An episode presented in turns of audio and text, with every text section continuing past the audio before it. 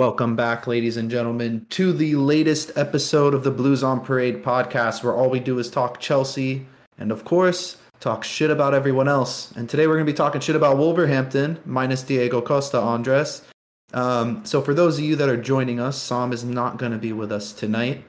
Um, so it's just me and Andy on the mic. So uh, I guess we'll kind of start there. Andy, how you doing, man?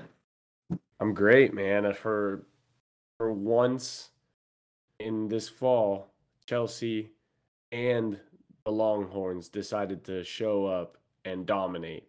So my Saturday was absolutely fantastic. I was I was um moping last week or last weekend rather and saying ah, I can't remember the last time we had a comfortable win when I watched a match and had no anxiety or no stress for not just the entirety of the match but at least that one half so I guess I guess I'll kind of start there. Um, what a performance! I mean, there was really not much that Wolves offered on the whole. Um, but in terms of the of the Blues, I mean, considering the squad was heavily rotated, had guys coming in, it was just a, a very very well rounded performance from damn near everybody that played. So um, I guess we'll kind of start there with the starting 11. It did look like a 4 2 3 1. Andres, me and you kind of debated um, off the recording whether it was a back three or a 4 2 3 1. And then I looked at the heat maps and realized that you were right. It is indeed a back four. Um, Dave was just given a ridiculous license to move forward. So we had Kepa in goal. Um, Dave starting as the right back, replacing Reece James. Koulibaly comes in as a center back um, next to uh, Chalobah, Chalobinho. Um, and then we had Cucurella playing as our left back, and then um, a midfield pivot of RLC and Jorginho. In front of them, uh, the three being Mount, Gallagher, and Pulisic. Gallagher and Pulisic on either side of Mount, and Kai Havertz as the lone striker up top. So, Andres, just give me your thoughts on the starting lineup, how you felt about it initially. Um, was this the kind of rotation that you wanted to see coming off of a pretty intense match against AC Milan last week? Hell no. Seven changes is absolutely insane. I was thinking three changes tops, something like that. But I saw this lineup and I was just completely baffled. I mean, Dave hadn't really left a good taste in our mouth the last time he played. Um, Jorginho recently has been a name that scares me a little bit. So those things didn't quite click, then um, I did not think we would see Kai as a striker anytime soon by himself. So that was just a bit mm-hmm. of a mm-hmm. surprise. I just thought that Potter was going to go more traditional and go either Aubameyang or just Broja. But I mean, I liked the fact that it was a four-two-three-one. It's it's a formation and a again, formation is doesn't mean too much, but it was something that I've been wanting to see. And I, I thought RLC for sure deserved another start. Yeah. And I wasn't quite sure if Mount at this point should have played um, in this match. Well, hindsight is twenty twenty. That's yeah. the beauty of it, right? Um, I, I, agree with you, man. I didn't want Mason Mount to start this game. I'll just go ahead and say it. I, I thought, you know, based on his past few performances, I think Potter had a bit too long of a leash for him, but um, you know, I guess it he's making out. all of us eat our words now, right? So, so I mean, we'll get to Mount a little bit later. I want to get into more detail about him, but the main story of this game was, like you said, seven changes coming in, um, which is a lot for any any side um, to go from one game to the next with seven different starters. Um, but the role players were fantastic. Every single one of them that came in played a crucial part in the game. Some played better than others, in my opinion. The one that I thought, and and you know the the British Chelsea fans are gonna love this. Christian Pulisic had an incredible performance, in my opinion. I thought he was very good on the left hand side, playing in a more natural position of his. Obviously, he did get the goal early on in the second half, which I think that really kind of took the pressure off of the attack for the rest of the match because Wolves weren't really offering anything, and I think getting that second goal pretty much was a nail in the coffin for them. Um, but again, scored a goal, brilliantly taken, a ridiculous pass from Mount on the spin. Pulisic knew the keeper was rushing, dinked it over him with his weak foot. That has to be said. completed 28 of his 32 passes, had four shots in total and a key pass. So, Andres, in his last or his only two Premier League appearances under Potter, he's had a goal and an assist. Um, so, what do you think attributes the difference between Pulisic under Potter and Pulisic under Tommy Tuchel?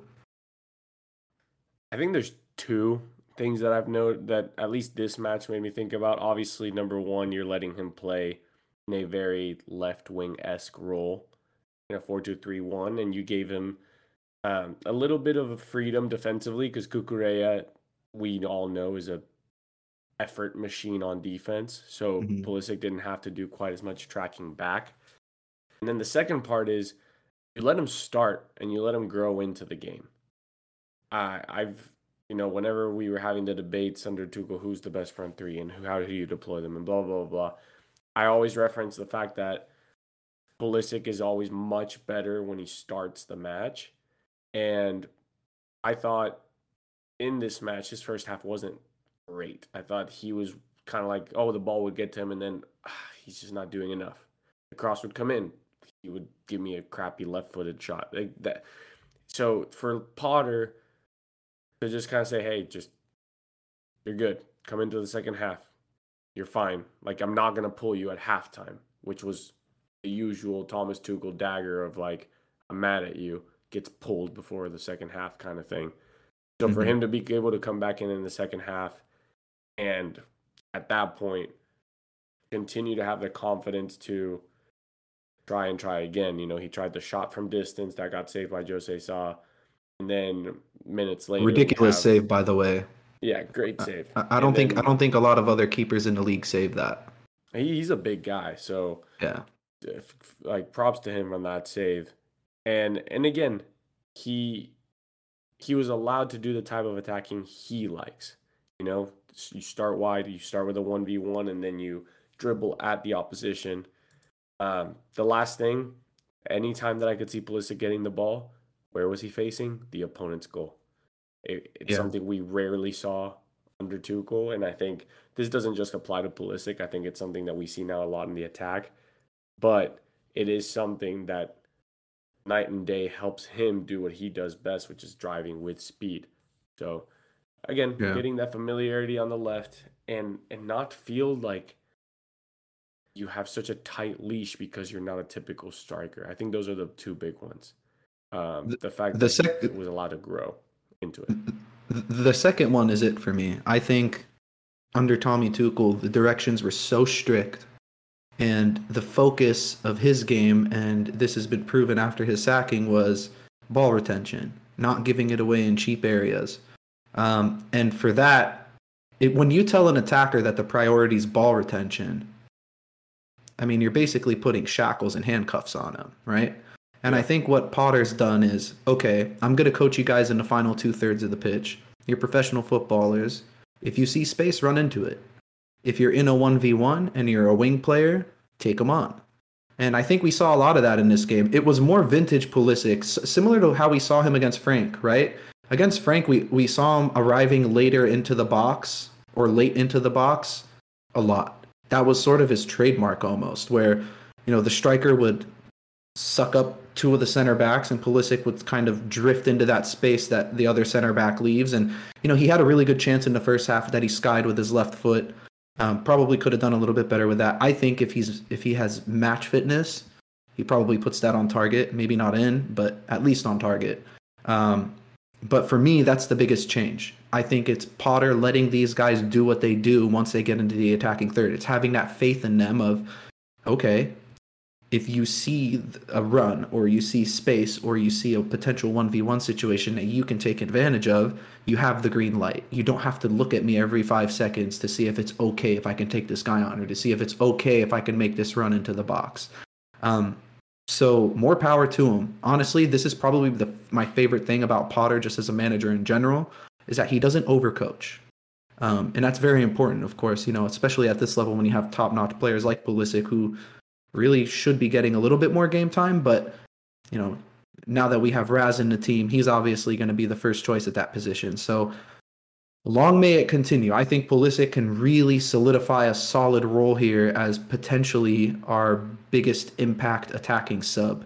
Him alongside Broja, I think those two guys are just going to be super subs for the rest of the season. And it's not a knock on either of them. I think that's a that's a that would be a great role for both of them because, as I said, he had an assist to Gallagher against Palace, and now he has a goal here against Wolves. So there is absolutely no reason for Potter not to put a little bit of faith in him. Um, is there anything else you want to add about Pulisic uh, before we move on here? Nah. Again, cool. I thought it was a good good game, especially when he hasn't started for Chelsea in, in quite a while. So I don't have his name listed here. I, I, I forgot to mention him on the on the script. So for those of you listening, do not kill me. Armando Broja, he obviously comes in, um, doesn't get the start, which I thought was a little bit surprising. But man, oh man, I said it in the group chat right when he scored the goal, even before the memes came out. That was a Diego Costa goal. That is exactly what we've been missing this entire time. Um, what did you make of his appearance, and how did, how important is him scoring that goal and sort of getting the getting the pressure off of his back, for lack of a better word? I see. I don't even know if there was any pressure there because he's been like the best. Like anytime that he steps on the pitch as a sub, he's been fantastic. I think I think he's more than earned that goal. And for it to not be like a silly tap in off a rebound or something and, and be something he created, uh, props to him. Again, I think he's been very, very proactive with the minutes he's had. Mm-hmm. And, you know, I thought he was already the second choice. Like I said, seeing Kai start was was a bit of a surprise. But you know, there's rumors, and again, it's the sun, so I'm not gonna take it you know, like it's truth, but that Aubameyang's already thinking of his next move next year. Yeah. And it's one of those things where like Aubameyang can score 20 goals this season, I'll be happy. But if Broja continues in this trajectory, then we're gonna let that man walk. That's how confident I feel about Broja. I don't think there was pressure. I think this dude is eating up his minutes and he's gonna continue to make Potter have to make a tough choice. Obviously, there are gonna be things that a veteran like Aubameyang will get correct over Broja, but I think that this guy just, like you said, in, in terms of what Diego Costa did, is he doesn't wait for something to come to him. And and this might be more a testament of what he did in the other matches compared to here. But that is so important for somebody that plays the number nine position and potentially in the systems we've seen so far as a lone number nine. So I'm happy for the guy. I'm very happy for him. Obviously, it meant a lot to him, and it was a quality, quality shot at the bottom right corner. So, yeah. Isn't it weird that it? I was thinking about this today, actually. This time last year, even before the window closed, this was what three weeks ago, four weeks ago.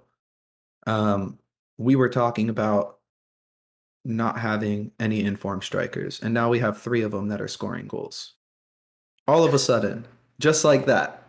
Um, but like you said, I think I think if anything, that's a good thing. Having that, having that competition in a squad is is incredible, and I think Kai scoring makes makes it even sweeter. Um, you know, the fact that Broja and Aubameyang are we're, we're both you know on it so far, and now that Kai's gotten his goal, maybe that spurs his confidence a little bit. Maybe he gets a couple more performances where you know he nicks a goal for us and you know starts to look a little bit better and gets that confidence in him. I think I think Kai looked a little bit more relaxed. I guess we'll kind of move on to him now.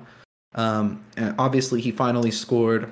A debate whether or not it was an intentional floated header or not. I watched it a thousand times, and I'll be the first one to put my hand up and say that I thought it wasn't intentional in the beginning, but after watching it, his only option was to kind of loft it over the keeper because there wasn't enough whip on the ball for him to get the power on it that he needed. It was more floated towards him. So um, it was a great goal, and I'm not going to take that away from him. But outside of that, Andy, I didn't see much else from him. I mean, it's a typical thing, right? Like he just doesn't. Again, come. He's not a striker at the end of the day. Like I just spoke about Broja, and anytime he's is on the field, like he has this like head down, get to work. I'm gonna find my way into the box with or without the ball, and that's not Kai. Like at the end of the day, that's not Kai. He had a couple chances in the first half where I thought, okay, you can do better than that.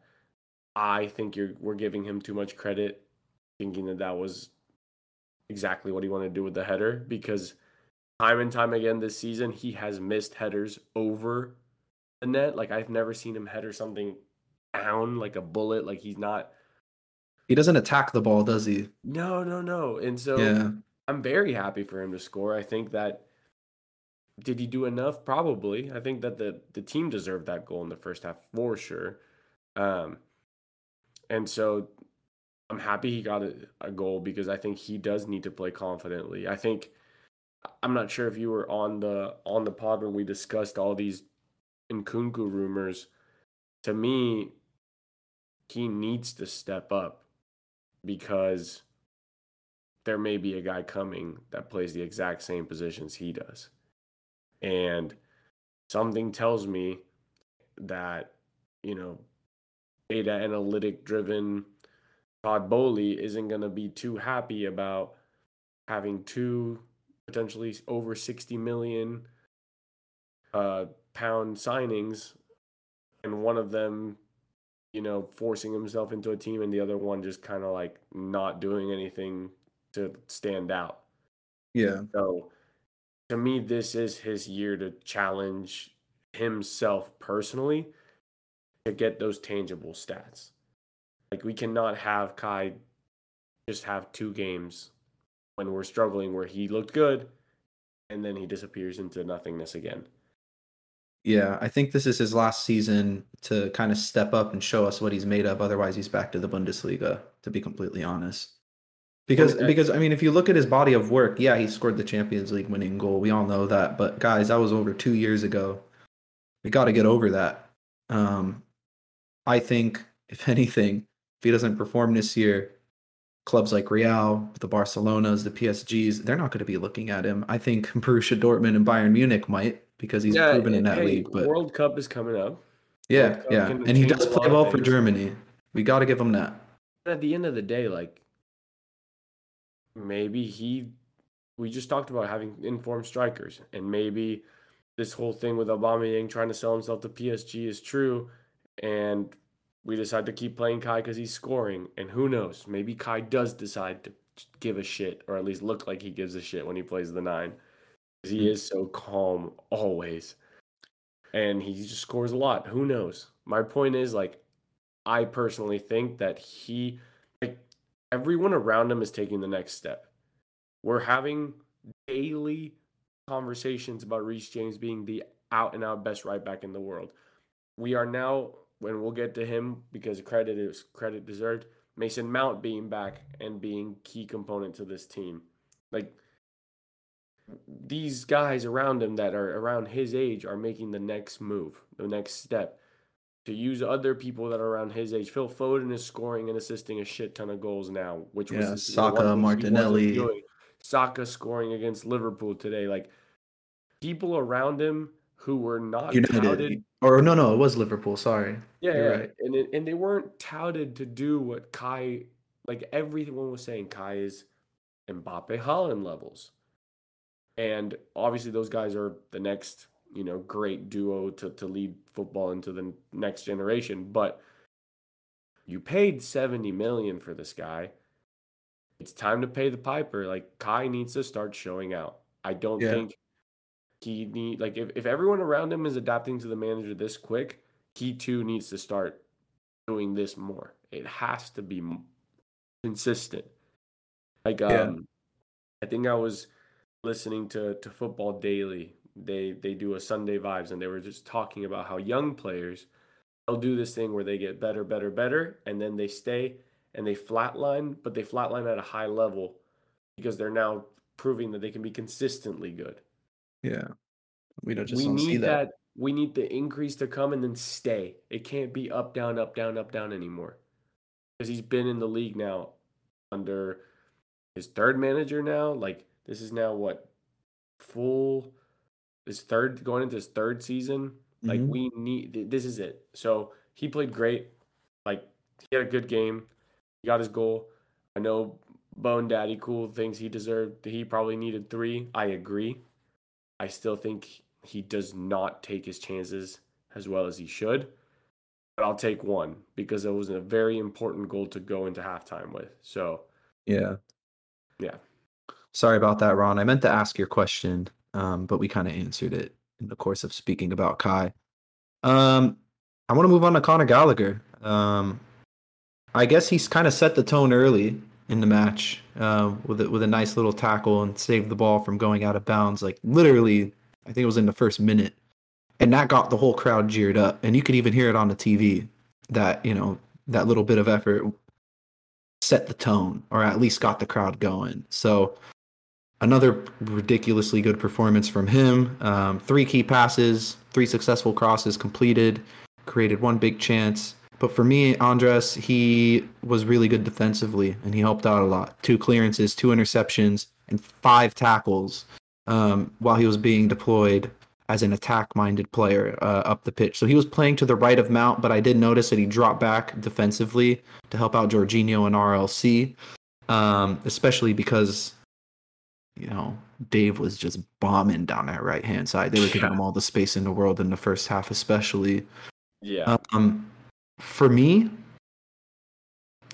I think he's one of those players that you add to that list where every single time he plays, he's getting better and better. And you can see that it's starting to click with him. He's really starting to understand Potter's ideas.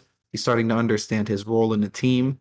Um, and with that being said, I do think that his versatility is probably his most, his biggest asset as a player at this point in time, at least because he's able to sort of play this pseudo box to box eight slash attacking midfielder or 10.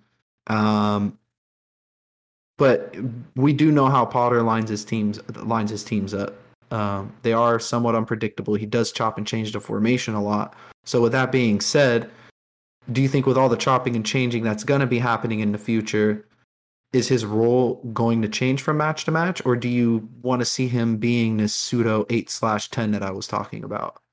No, I, I don't think his role is going to change very often because I think it was it was lazy of Tuchel to assume that because the word engine was thrown around a lot for for Gallagher and the fact that he had high defensive numbers meant that he could do not as good. Like mind, like, bear with me, a not as good version of Kanté in a in a double six. Yeah. I thought that was extremely lazy because Conor Gallagher defends from the front. If we used to praise Mason Mount for for pressing, Conor Gallagher does it at another at another level and does it for a full ninety. Like, the way that he defends from the front is ridiculous, and yeah, his defensive work, you said that's what impresses you. Dave is geriatric when it comes to tracking back. And he didn't have to worry about it because Conor Gallagher is that good at chasing down and, and doing the, the cleaning up. So to me, no, I don't think his role is going to change, especially because we have Reece James.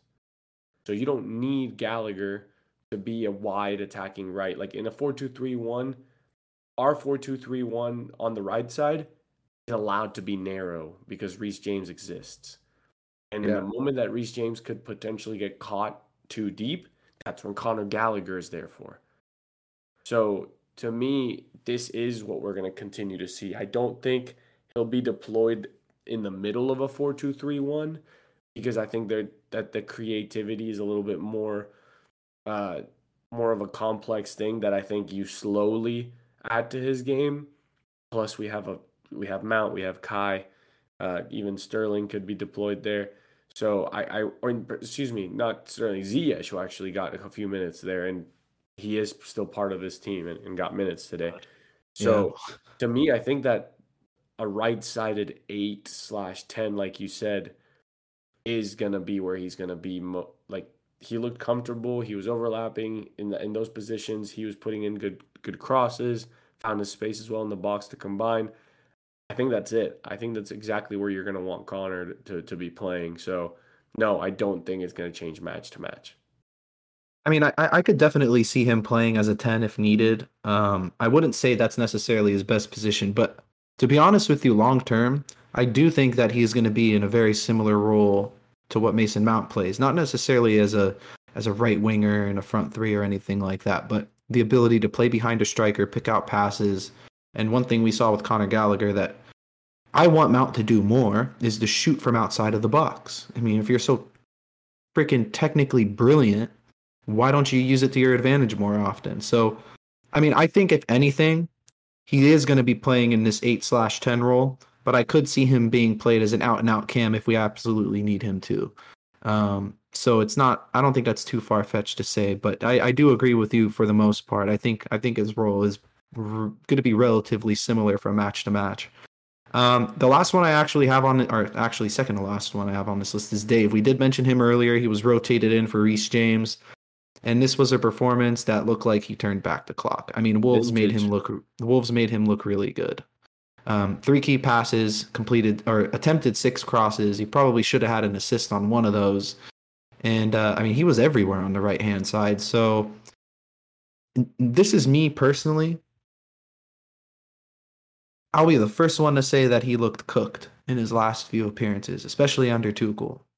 Um, but if we can keep using him as a sort of bit part player and rotate him in for Reece whenever we need to, as long as we're putting the protection in front of him, like a Conor Gallagher, as you mentioned, or another sort of you know box to box slash workhorse type midfielder, I think we'll be able to get something out of Dave this season.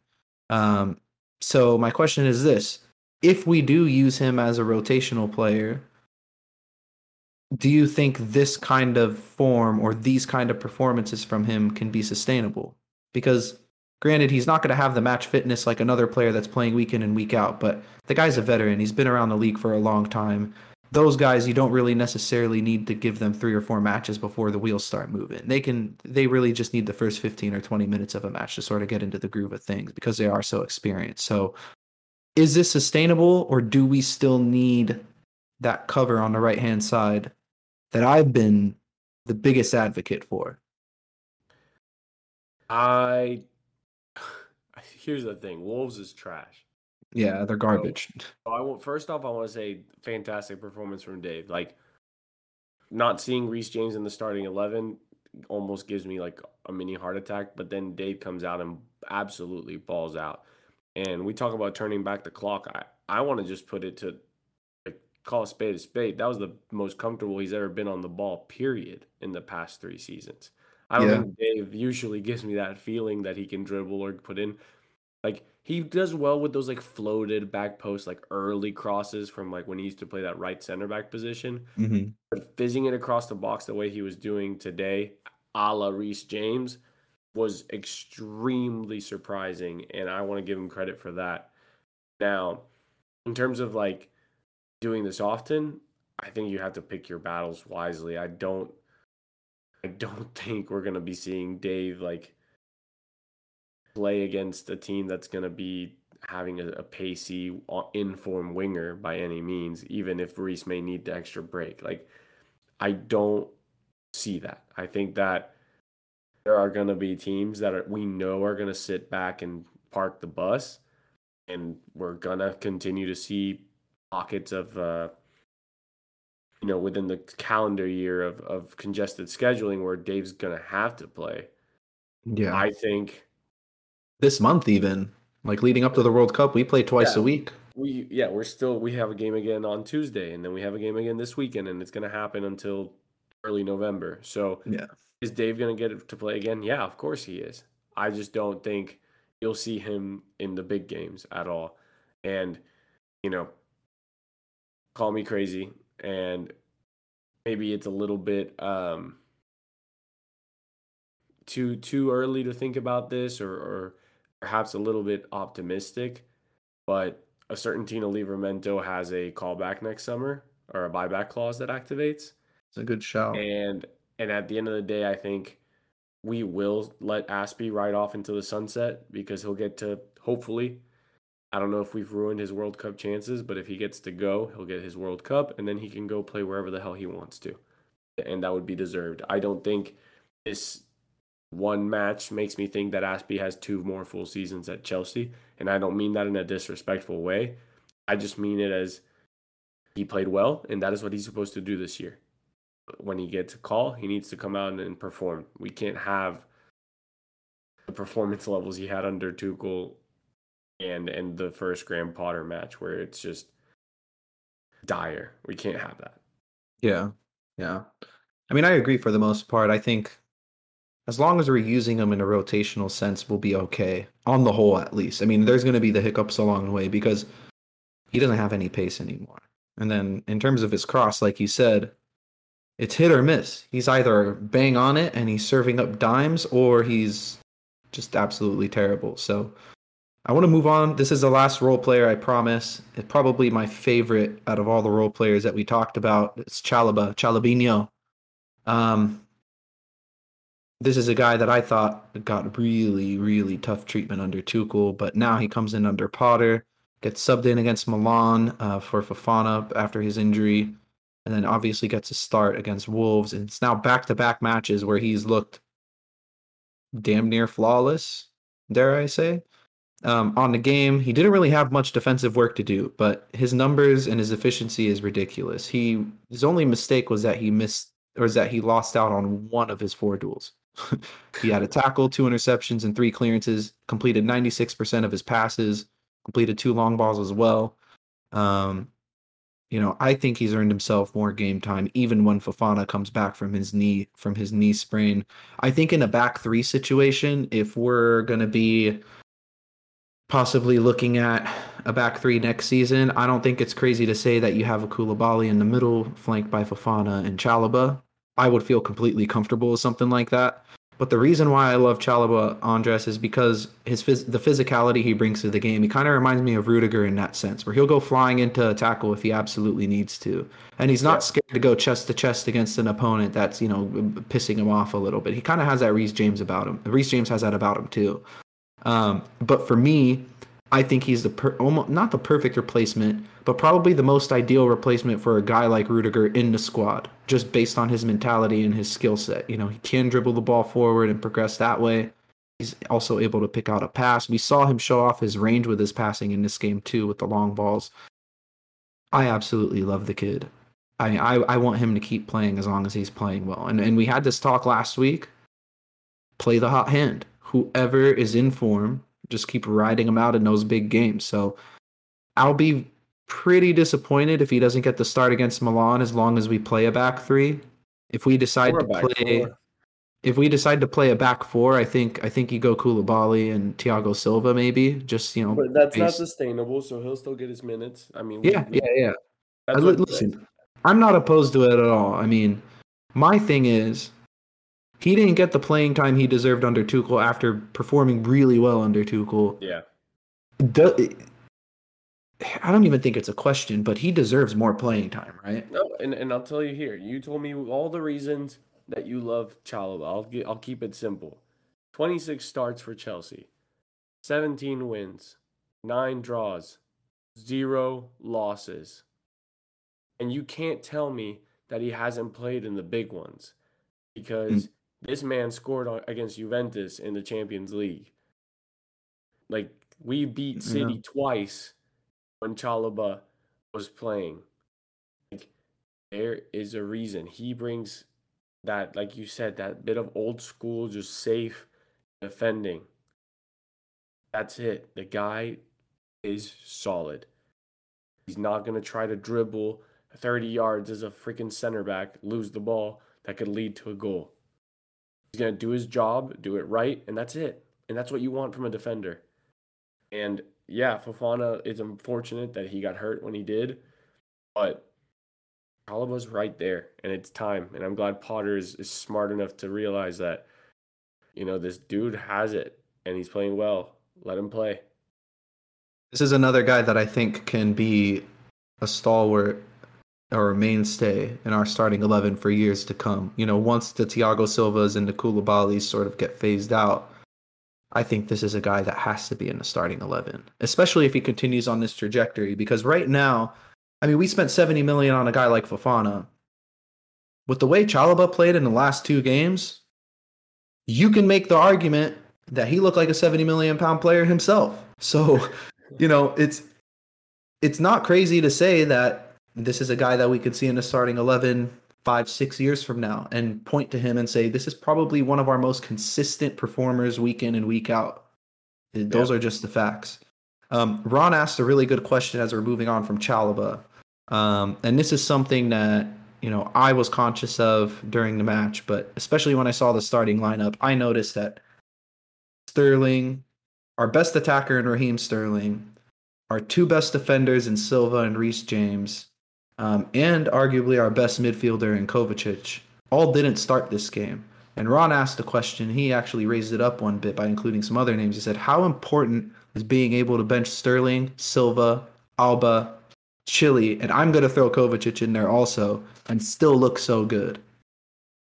I mean, for one, it just goes to show that Potter knows how to man manage because the fact that these guys who, and we mentioned it, Pulisic not really starting throughout the season, Gallagher only starting out of position, um, Chalobah ousted and barely given a chance in the back four. The fact that these guys can come in, win three nothing, and not showed like the rust of not being match fit and all that is speaks volumes. And then Potter said it himself we should not put ourselves in a position where we have to play the same 11 over and over and over and over and over again until somebody breaks a bone, tears a muscle, and then you're scrambling because nobody else has done anything throughout the season and now they have to be playing every single week.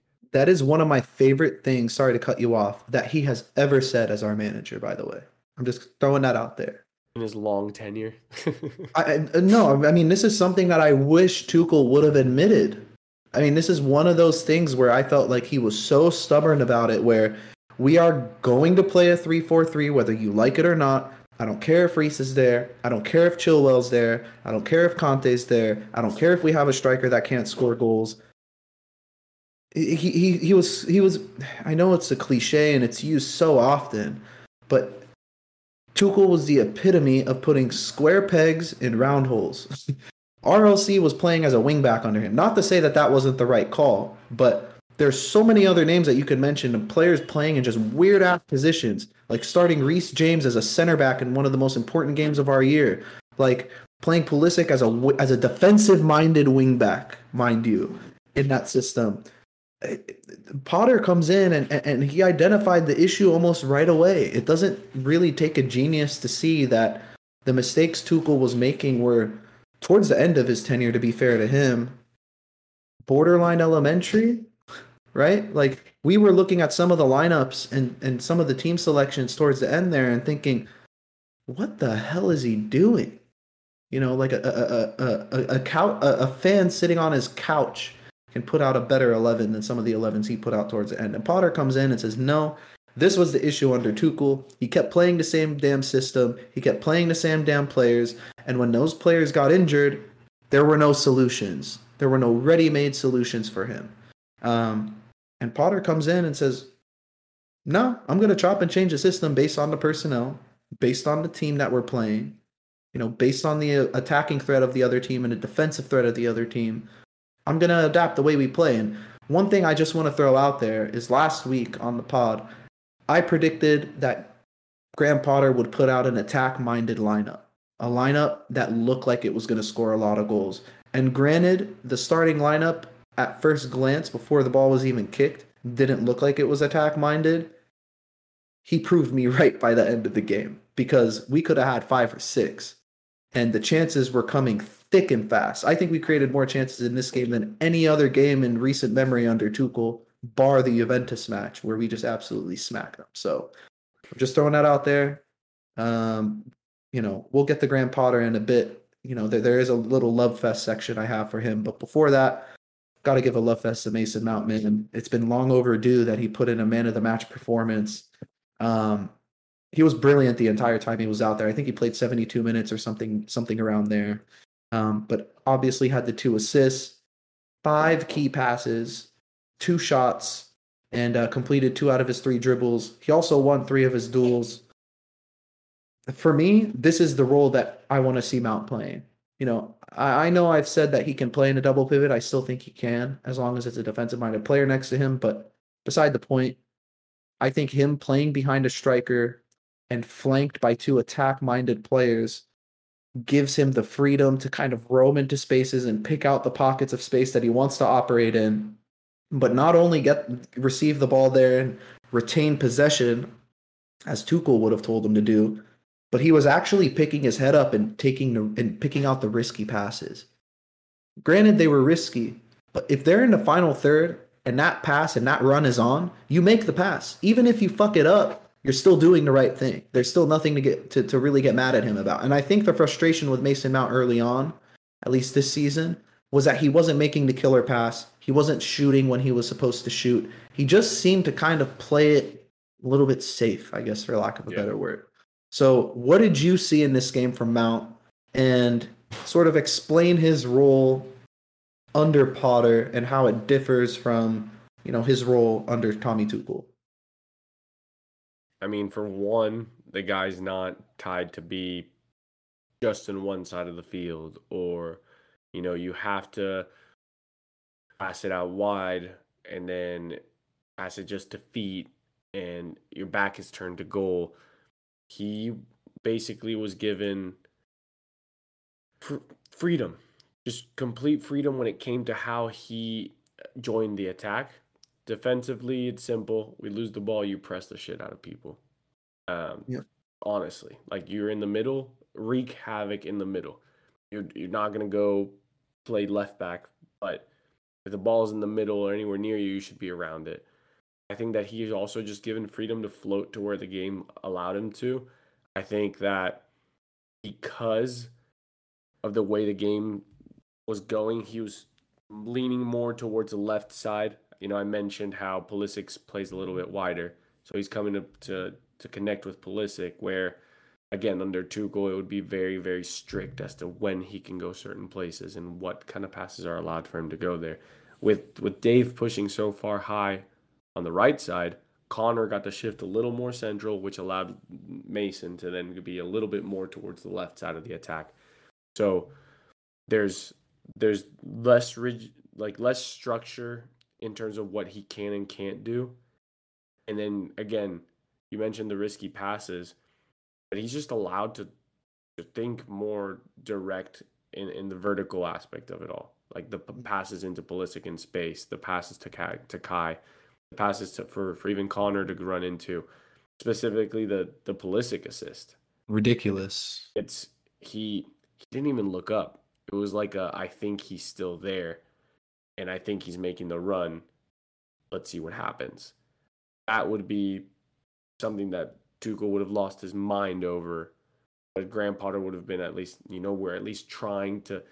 It's when players this age are told what they can't do, you're doing such a like this what disfavor. I don't know what the right word is, but you're just disservice. Completely, thank you. Disservice to their ability to create and to find solutions by themselves because you're telling them that the system finds the solution. But yeah. in reality, those elite players find the result like they're the ones that break tactics. They break whatever system they play against and and little things like that. I'm not saying that this was like a crazy through three people, nutmegs the third defender, Kevin De Bruyne assist, but that's how it starts it starts by you willing to cre- to take those chances and then you learn what passes you're able to consistently try to create and and just letting them experiment with the attack your role is to be behind the striker you're trying to feed the striker or the two guys lateral to you that is your primary job and then you can get open and score yourself I still think his shooting boots are, are lacking a little bit, and that's the only complaint I can actually have of his game today that he's just his shooting boots are not there yet. He's he's going too much to the front post and just needs to like take a chill pill. Yeah, it's weird because he, his technical ability is is probably second to Reece's on the team in terms of just like hitting a dead ball. And uh, for some reason, he can't hit a ball that's rolling, which is weird. Um, but no, I I think I'm glad you mentioned De Bruyne because for me, that's kind of what his role looked like in this game where you know Kevin De Bruyne just basically gets he doesn't really get deployed in a certain position. He just gets deployed in general and mm-hmm. gets the freedom to roam and pick out the spaces that he wants to to sort of operate in. And I mean, you see De Bruyne on the right hand side, the left hand side. Sometimes you see him playing as the furthest player up the pitch. You know, it's just a matter of the situation, the opponent, and where this where they're giving you space. And um, it makes you a lot harder to defend in that aspect. And I think that's something that Graham Potter has really has an understanding of, especially with our attacking players. You know, we're talking about their freedom in the attacking third. When you give an attacking player, and I know this because I was I, I was a defender when I played, but you know, when I had an attacker that was given instruction, it was very obvious in terms of how I was able to defend them. They only make vertical runs. You know, they're only passing to specific players, or they're not even looking up at the goal. They're just receiving the ball, picking up their head, and just keeping possession. The hardest players for me to defend were the players that were unpredictable. The players that could pass, shoot, dribble, dummy, you know, running behind, body me up. And I think that's that's the role that Mason Mount is kind of taking on board here. And not just him, all of the attackers. You know, you mentioned Pulisic earlier. He's most dangerous when he receives the ball facing goal. Well, he received the ball every single time in this match facing goal, and that's why he looks so dangerous. The same thing for Conor Gallagher. I mean, you cannot give him any space within 30 yards of the box because he's going to stick it in the top corner. He's already proved it.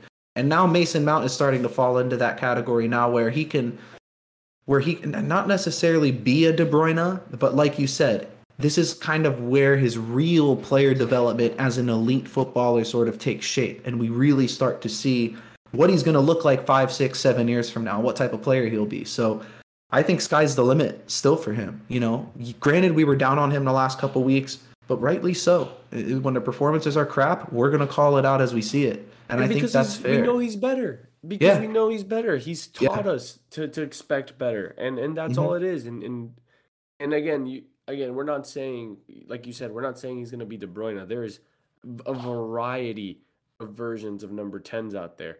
Like, we've heard the comparison a million times. Maybe it'll be more like Frank Lampard. Lampard wasn't trying to, to curve the ball around three players to get to their striker. He would just find the easy through ball to his strikers and they would do the job. Or to the wide players, he runs to the middle and scores. So, like, we're not saying that he has to be this, like, on Mata level creator.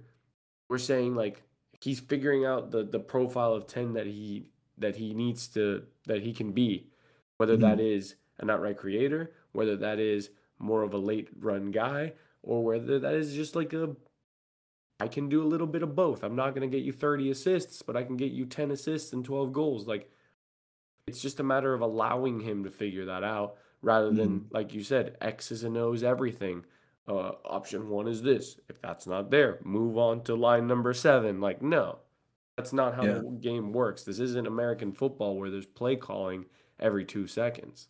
And I, I've seen this on Twitter too, where where some people and I, I don't it I don't really know how I feel about it, but some people are attributing this new like run of form that he's on, or not run of form because it's only been one game, but they're talking about this performance and saying, oh well, the difference is he's that like he, he he looks like he's enjoying his football more right? He looks more relaxed. He looks like he's not under that much pressure to like i keep harping on this but retain possession and not fuck up what the team's trying to do.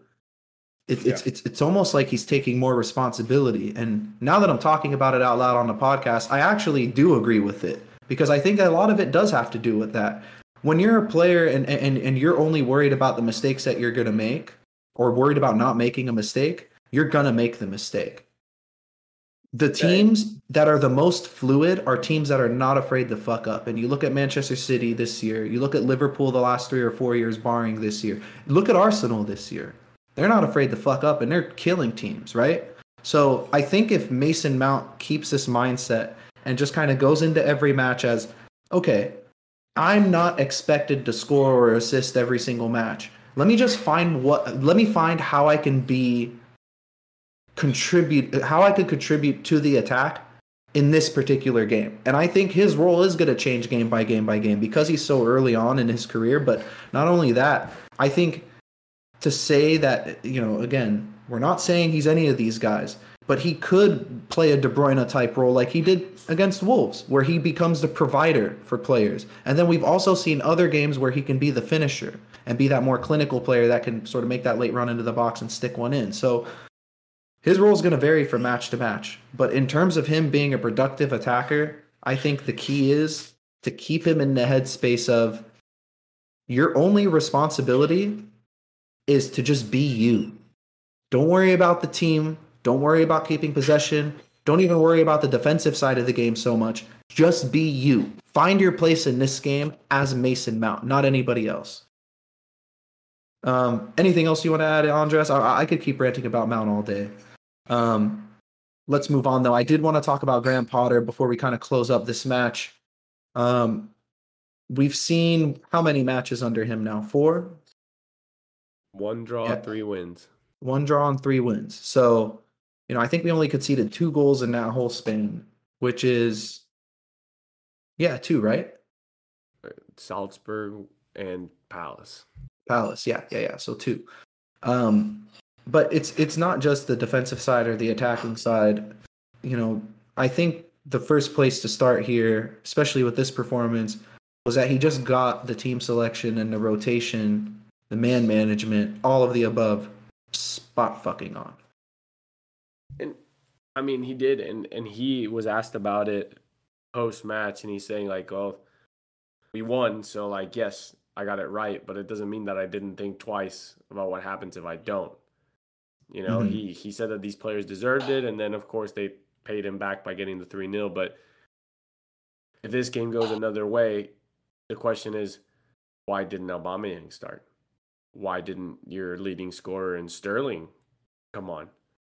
Mm. and and so for him to be able to explain like well he knew these players could do could could get minutes and that they could do something here and he he said i mean my bench was loaded if, if things went sour i was ready five subs you know Yeah. sterling kova Auba like you name it he could have brought them on Reece James. Reece James, but then he's also thinking, well, Kovacic just dealt with a knee injury that's kind of been bugging him, and he's played three games in a row. Mhm. Thiago Silva has had a cold or a fever or something for a week, and after the AC Milan game, I'm not gonna get put him out there again. Chilwell's played three matches in a row, and he's coming off of an ACL.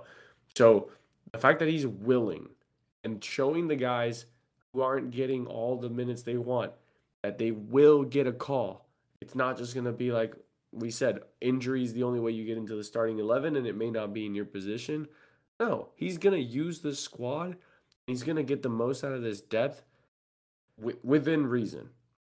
Yeah. Like eh, we're not suddenly gonna see Casadei and Xavier Simons starting a game against fucking West Ham, but Chuck Chukwuemeka got his first couple minutes. Yeah, I was gonna say that. He he kind of tore a page out of like vintage Mourinho's book where whenever we had a comfortable win, he would bring one surprise youth player off the bench. You know, just to kind of get a little bit and, and that was usually like either Loftus Cheek and I think he I don't know if he fielded Chalobah. That was more under Conte. Solanke. Oh yeah, yeah, yeah. Dom Solanke. We we saw uh, Izzy Brown under Mourinho too at one point. I remember, Yeah. which was kind of weird. Um, shout out Izzy Brown. I don't know where he is now, but you know, cop him. Um, the other thing that I, I want to talk about with Potter specifically is a possession. And for me, when I was watching this game, not only are the passing patterns there, the ball is just fizzing and zipping around the pitch way quicker than it ever was under Tuchel. And I think that's what you know you could attribute to our our sort of newfound goal scoring touch because we're getting we're finding those passes half second sooner than we normally would. Yeah. But I think this is the way we dominate teams, you know, especially under Graham Potter. And, and I know he wants to be a solid defensive unit like like the one he had at Brighton. But I think he also acknowledges the attacking part of the game and and puts more respect towards scoring a goal as opposed to conceding one um, than managers that we've had previously. You know, defensive minded like Conte, Mourinho, yeah. Tuchel. Now we have a guy that comes in and he wants to score goals and also defend well. And it's really starting to show itself with the way we possess the ball and the type of movements that we make when we possess the ball. We don't get caught on the counter very often. We always have at least two of our, our uh, two of our defenders staying back at all times, regardless of any situation. It just looks a lot more organized and a lot more fluid. And and you said you called it possession. I'm gonna say the lack thereof. We don't need to possess over 70% of the, the match to get these goals. And Potter is mm-hmm. showing that. He's like you said, he wants to get the goals, so he understands that we can't just pass left and right all game to get that. Sometimes you need to catch the opponents off guard and take that risk. We had 55% possession, I believe, against Wolves, and I, and against uh, Milan, it was only like 51 or 52%. Mm. We don't need to pass the ball 600 times to get to the finish line. And mm. I mm-hmm. think that does bring a little bit more life to these players and a little bit more, you know, we're not just preventing the other team from scoring because they'll never touch the ball. And that's the only way we can do that. Number one. And number two, it tells the players, I trust that if we lose the ball, you're going to get it back. Yeah. You, uh, we that's the other thing. We haven't seen, like, why did we lose to Zagreb? Because we were trying there was prevent... zero counter press. No, zero. We were just we were trying to win the game by not letting them have a chance. So the one time they have a chance, we get we get caught red-handed because mm. it was the one time that we're like, "Oh crap, we're supposed to defend now." You know, like if you are going back and forth, toe to toe, punching and trying to take that knockout hit, you're going to have to take a couple hits yourself and be ready for them. And that's what this team is showing. Like we played a double pivot with Jorginho and it didn't scare me while watching. Jorginho and RLC. while watching, while watching. I do need to say while watching because the, yeah, the lineup yeah, yeah. did scare the shit out of me. Yeah, um, it did. But the fact is, is like the number, like possession numbers don't get you goals. Like possession numbers do not translate to goals. And and I remember that being like the biggest thing like when people were super obsessed with like the the Pep Barcelonas and during the time they started losing before he left and took the the sabbatical it was like mm-hmm. you don't need 80% possession you just need to do your job when you have that 20% and get the ball in the back of the net and that's it potter's yeah. doing it with 55% we've been rocking 70% possession for the past three years and barely scraping a 1-0 victory back I think back games, back to back three 0 games. Yeah. When was the last time that happened? well, I I would love to know. I could. Well, the last Ancelotti under Ancelotti maybe. That's my if someone, guess. If someone's if someone is uh if someone wants to look that up, please let us know. When the last time we, we won back to back three nils. We would gladly like to know this. Hell, yeah. Message Message our friend Sam at CFC Central 3. He might know. Shout out, Sam. Um, but Andres, you mentioned something interesting, you know, the lack of possession. Like in terms of the numbers on paper, it looks like we're possessing less, but I think that could be attributed to the types of passes that we're attempting and the speed yeah, no, of play, of like I did mention. Yeah, I think I think those are huge factors. If you're making riskier passes, you're going to turn the ball over a lot more often. And but another difference. Allows, I was going to say it also allows for the counter pressing. If you're taking the that's what I was going to get to. Exactly. Or you lose the ball, but you're ready to snap up at it because uh-huh. it's now 30 yards further down the pitch. Let's say once out of five times you do get the ball back, then they're in disarray because the moment they wanted, they thought they were going to spring forward, and then you've got the numbers again. So it all plays into like what you're trying to do. There's a very, very big emphasis placed on the counter press that's so noticeable compared to you know Tuchel. I know I keep going back and comparing Potter to Tuchel, but listen, this is the guy that replaced him, so you, you kind of have to make the comparisons here and there. And and this is a, probably the one of the bigger contrasts, at least towards the end of Tuchel, was we weren't counter pressing whatsoever, and we weren't winning the ball in good positions. Look at the types of goals that we're scoring, Andres. Like the Aubameyang goal against Palace how many passes led up to that goal? Less than 10. You know, like less than five probably if I watch it back. You know, the, the same thing goes for the Broja goal. It wasn't a result of us being fucking Pep's Barcelona making 38 passes leading up to, you know, a tap in at the end. Had nothing to do with that. It was a matter of our striker in the attacking third, confident as hell, seeing a 1v1 opportunity that he could take advantage of and sticking one in the back of the net. Those goals are way prettier to me than watching a 58 goal build up and seeing it happen at the end. Granted, I do have an appreciation for that, and it's great if you are able to make it happen, but Potter knows that we can't make that happen with this group of players, right? He's taking advantage of our strengths, and it's paying off, man. The last thing I had here was the was the final third, and that he actually lets them play, but we've been harping on that the entire podcast, so I think right. we could kind of skip over that. Um, we did have two questions in relation to Potter, and, and you can take this one because I'll, I'll, I'll agree with your answer because I know what you're going to say. At Black Emoji asked us two questions. The first one being, are we going to play a different formation every game? Hey, who knows? At this point, I really don't care. Like yeah. whatever he puts out, I'm gonna trust at this point. I've seen. We used to be Four confused. now. Yeah, five. We saw a four triple two, a three five two, a three four three, a four two three one, and the three three three one thing that he likes to do. Yeah, yeah. So we've seen like five or six formations at least. Like at this point, what haven't we seen? He played the straight up Tuchel three four three already, the four two two two, four two three one. There was shades of a four three three against Palace at one point. I mm-hmm. mean, whatever, whatever. Yeah as long as his philosophy and how he wants to get the ball moving continues to to kind of get ingrained into these guys' heads, the better. And I know that like people might think, oh, you know, this schedule is not good because he doesn't get to spend time on the training pitch. I think it's the opposite. I think that apply like kind of like throwing them into the deep end and and having to do it against competition rather than like against themselves in training is is probably helping them out a little bit. Um, so yeah, yeah. I'm totally agreed.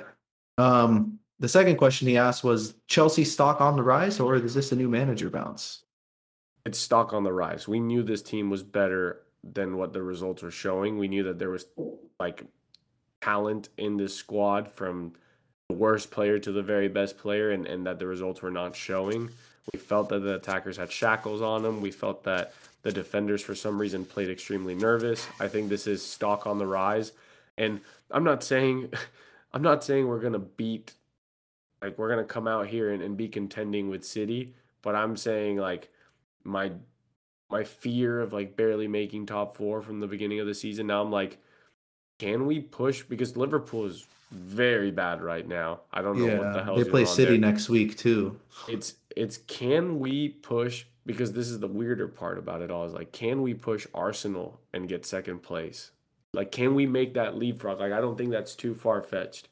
Because right now I think we could go on a run and, and put put together a, a you know an, an, unbeaten streak because uh, I'm Arsenal's still not, undefeated. They're going to lose. I meant Arsenal getting point. second may sound far fetched, but I think it's slowly becoming something to like think about.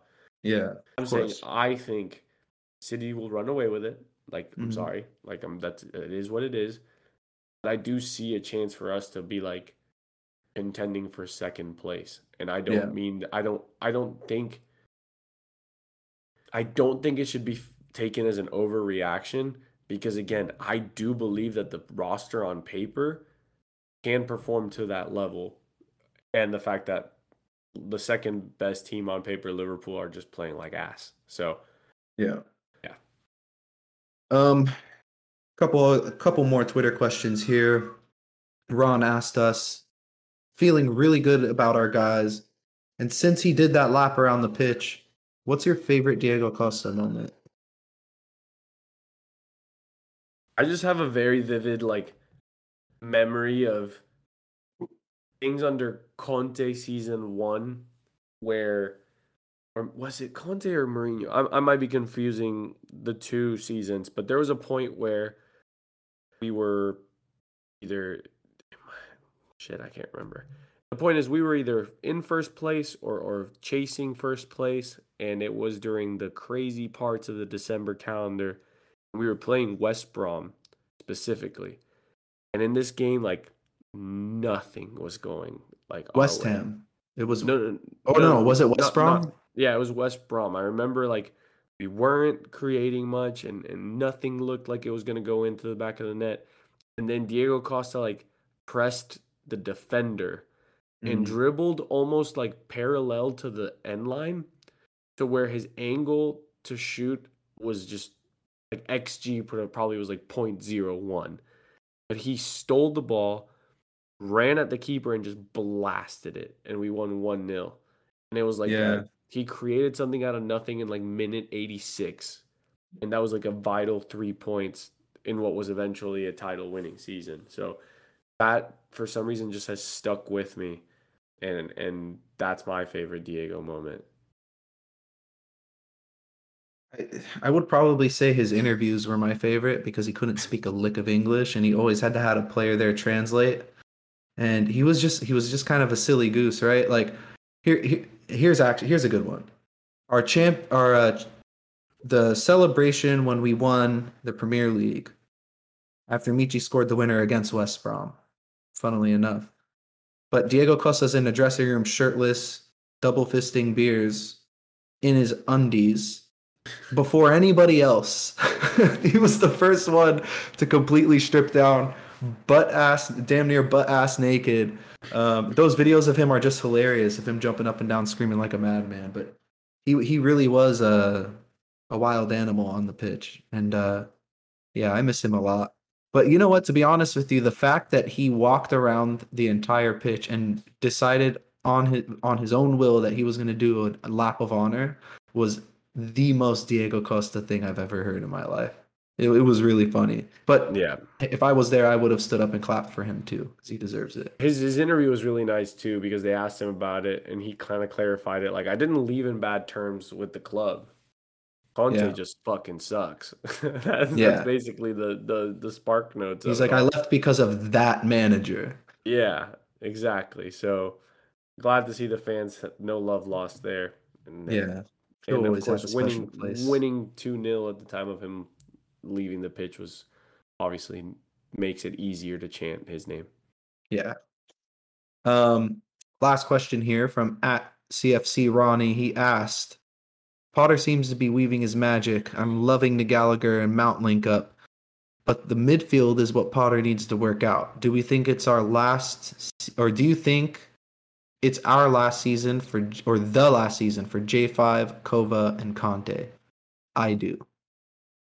What do you think? Well, well, actually, could I take this one first? Sure. because I feel pretty strongly about this one. I think for Kanté, I think the writing's on the wall. I there's never been a bad report about Kanté ever being displeased or upset about being at Chelsea, and this was the very first one that came out, and I believe it because we would have signed him to an extension by now. The guy is a club legend, and if we were really planning on bringing him back, he would have been signed up a long time ago. Wouldn't have gotten this late into the contract talks. That's my take on Kanté.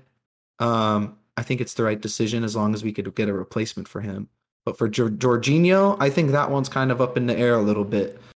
The thing with Jorginho is I know Boehly probably understands that he can get some sort of value back for him. So I feel like with his negotiations in terms of either selling him in terms of selling him are going to be kind of difficult. We're going to play hardball and we're going to try and get top dollar for him. And I really think the only other clubs that might be interested in him besides Barcelona, because now they're interested in everybody these days, is a club in Italy. Um, but I do think it's likely that Jorginho goes. In terms of Kovacic, if we sell Mateo Kovacic, I will riot. I will fly my ass to London and start a riot myself. And I know Andres will come with me. Yeah. Well, here's the way I read this, and I think like the way I read it was those were our three mainstays in the eleven. And at first, when I read this, uh, the question, I was like, "Uh, I don't know about that. And then now, the more I think about it, I agree with Ronnie. I think next season, those three names, if if even they're still here, Kovacic is the only one that will still be here. He's not getting sold. But if those three names have amongst the top five minutes played or starts, I would be extremely, and I mean extremely shocked. We are obviously we have two more windows until the beginning of next season, but Jorginho's already like he didn't start against Milan, you know, like he isn't something tells me that he's not going to be getting as many not, starts as he used to be. Yeah. And then Kanté and, and the fact that he's in the last year of his contract. Kanté still healing, still not you know, fit enough to get minutes. I I don't know if I'm on the same boat as you thinking that like the negotiations are over. I just don't know if we're gonna want to keep risking not buying somebody else because Kanté may be healthy. And then with Kovacic, I think like he can't stay healthy. Love the guy when he is. He's not going to give you more than 60% of a season. And and now he'll be pushing 29 years old, 30 and by the time the next contract offer comes. So I think like Kanté, Jorginho not going to be main contributors next year. Kovacic depends. So in terms of this question, I agree with Ronnie. I think it wouldn't be shocking to me if if in the summer we get that one big midfield target and then on top of that I might have to buy some RLC stock because he looks very comfortable right now. And yeah, if you're an ago, England fan, you should buy some RLC stock. He's, he he four, might even play his way into the England team. Four years ago, under sorry, we all thought it. We got our guy. He's he's the real deal. And then we had a mm-hmm. stupid charity match that ruined his leg. So I think he looks really good. I think he is he's another player. You talk about players that don't look like they're playing with like a short leash and they're afraid for their lives. Who knows, man? I, I do think that the midfield will be the next like the attack is already going to be different and we know it. The defense is already pretty much built and it's all brand new. I'm not sh- I wouldn't be shocked. I wouldn't be shocked yeah. at all if those three names are no longer the mainstays. Yeah. Well, I mean, I guess my point was for next season. I, I don't imagine a world where Kovacic is sold. No, I don't think um, he'll get sold. Again, I just don't yeah. think he'll be first name of I the can, team sheet. I can see, I can see and understand why we would potentially let him walk at the end of his contract if he's like 30 and the injuries continue and things like that. But um, we are kind of running out of time here, so I do want to move on to the AC Milan preview. This is the second match of the back to back against Milan. So two weeks in a row where we play them. Obviously, last time was at the bridge. This time is at San Siro. One of the most historic and honestly, one of the craziest atm- atmospheres in world football um, for a Champions League match. So this match does take place on Tuesday. Um, if this weekend is any indication, just so you guys know, AC Milan did beat Juve 2 1. Um, Theo Hernandez, who was not available against us. Oh, 2 0. Sorry, sorry, 2 0. Uh, Theo Hernandez, who was not available against us uh, last week, did play against Juve and played very well. I did get a chance to watch a good chunk of the match, about an hour or so. Um, and for those of you that don't know, Theo Hernandez has been their player of the season for the last two seasons now, because I know Rafa Leao won Serie A player of the season. So did they give did they give Leao player of the season for the team too? I'm not too sure, but I know sure Theo Hernandez has multiple seasons, multiple trophies in his cabinet uh, as AC Milan's player of the season. He's one of the best left backs in the world. Um, we know what we know about them, man. They don't play anything else besides the four-two-three-one. Um, we got a little bit, a little taste of the threat that Rafa Leao poses um, last week. I know it was only one dribble that's been completed on Reece James all season, but if you're going to get beat by any dribble, I think that was the one because he took out Reece James and Chalobah in about four strides, which is ridiculous. The guy's 6'2, strong, fast and he dribbles like Raheem Sterling. It's it's insane. His talent level is just through the roof. Um, so yeah, I mean, I, I harped on it before, but they fucking sucked at the bridge last week, And I don't expect that to happen this time around, you know, especially at the San Siro with the fans going crazy. They weren't expecting to lose against us. And now, you know, Salzburg might give them a little run for their money in the group. So if you're AC Milan's manager, you're giving them the pep talk pre match and saying this is a must win. So I fully expect them to come out swinging. Um, how do you kind of see this match going? I think it'll be a little bit tighter for sure. I don't expect to win 3 0 the thing I the thing that I I don't think Pioli will be ready for is I don't fucking know how we're gonna line up. like Raheem Sterling, Aubameyang, Reece James, sure they'll play. They'll play. I just don't know in what shape are you gonna see them. Like it helps a lot that Rafael Leao is the laziest defender of all time. So Reece James as long as he locks him down, we'll still have a little bit of breathing room going forward.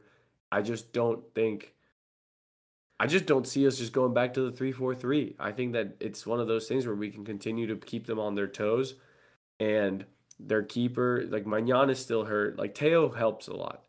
Theo yeah. probably prevents the Reece James goal on last Wednesday. I think he prevents a lot of the Reece James crosses and dribbles and entries into the final third, like all of the okay, above. So so then we still let's say like all the above, we still win one 0 Okay. That's and, your uh, prediction? Uh, yeah, I'm and cool. Sam texted me. He said two two. Oh, did he? I didn't even check my phone. No, I'm kidding, but that's that's his prediction now. Because every time he two two was a hard fought match. Blah blah blah. Two um, two, and it, the juju continues. He's got yeah. that Chalobah magic with that two two. Yeah, I mean, why not? Have at it. I think we'll concede just because Milan's really going to be on it. I don't know when we'll concede, but I, I, I am my gut's telling me 2 1. I think we'll score more than one goal. We'll beat them. I don't think it's going to be a draw. But I'll tell you what, it's definitely not going to be a game for somebody with a weak stomach. It's going to be, you know, insane in terms of the energy. The tackles are going to be flying in. I'm sure there'll be a couple cards and heads clashing. There might even be a sending off. It's going to be one of those games. It just kind of has the feeling of it, especially based on the last performance. Um, you know, if you're a professional footballer with any pride and you get the opportunity to face a team that embarrassed you a week after they did embarrass you, I mean, you're going to come out there like a like Muhammad Ali in his prime trying to get a knockout. So I fully expect them to do that. Um, I go 2 1. So, yeah, with that being said, that is kind of the end of the show here. Um, if you're still listening, make sure you're following us on Twitter at Blues on Parade. We do post a tweet and a podcast after every match. Uh, the podcast um, follows the tweet. The tweet usually asks for questions. So if you didn't hear your name in this week's episode, it's because you didn't tweet us a question. Make sure you guys are asking us stuff. You might get a shout out. It's pretty cool to uh, hear your name, you know, through the headphones or through your car speakers or wherever the fuck you're listening. But make sure you're asking us questions and interacting with us. And who knows, you might even get invited into our Discord group chat, which is fucking awesome. It's probably the my one of my favorite uh, things that came out of even starting the podcast. So, with that being said, hopefully we get a win at Milan and keep the blue flag flying high.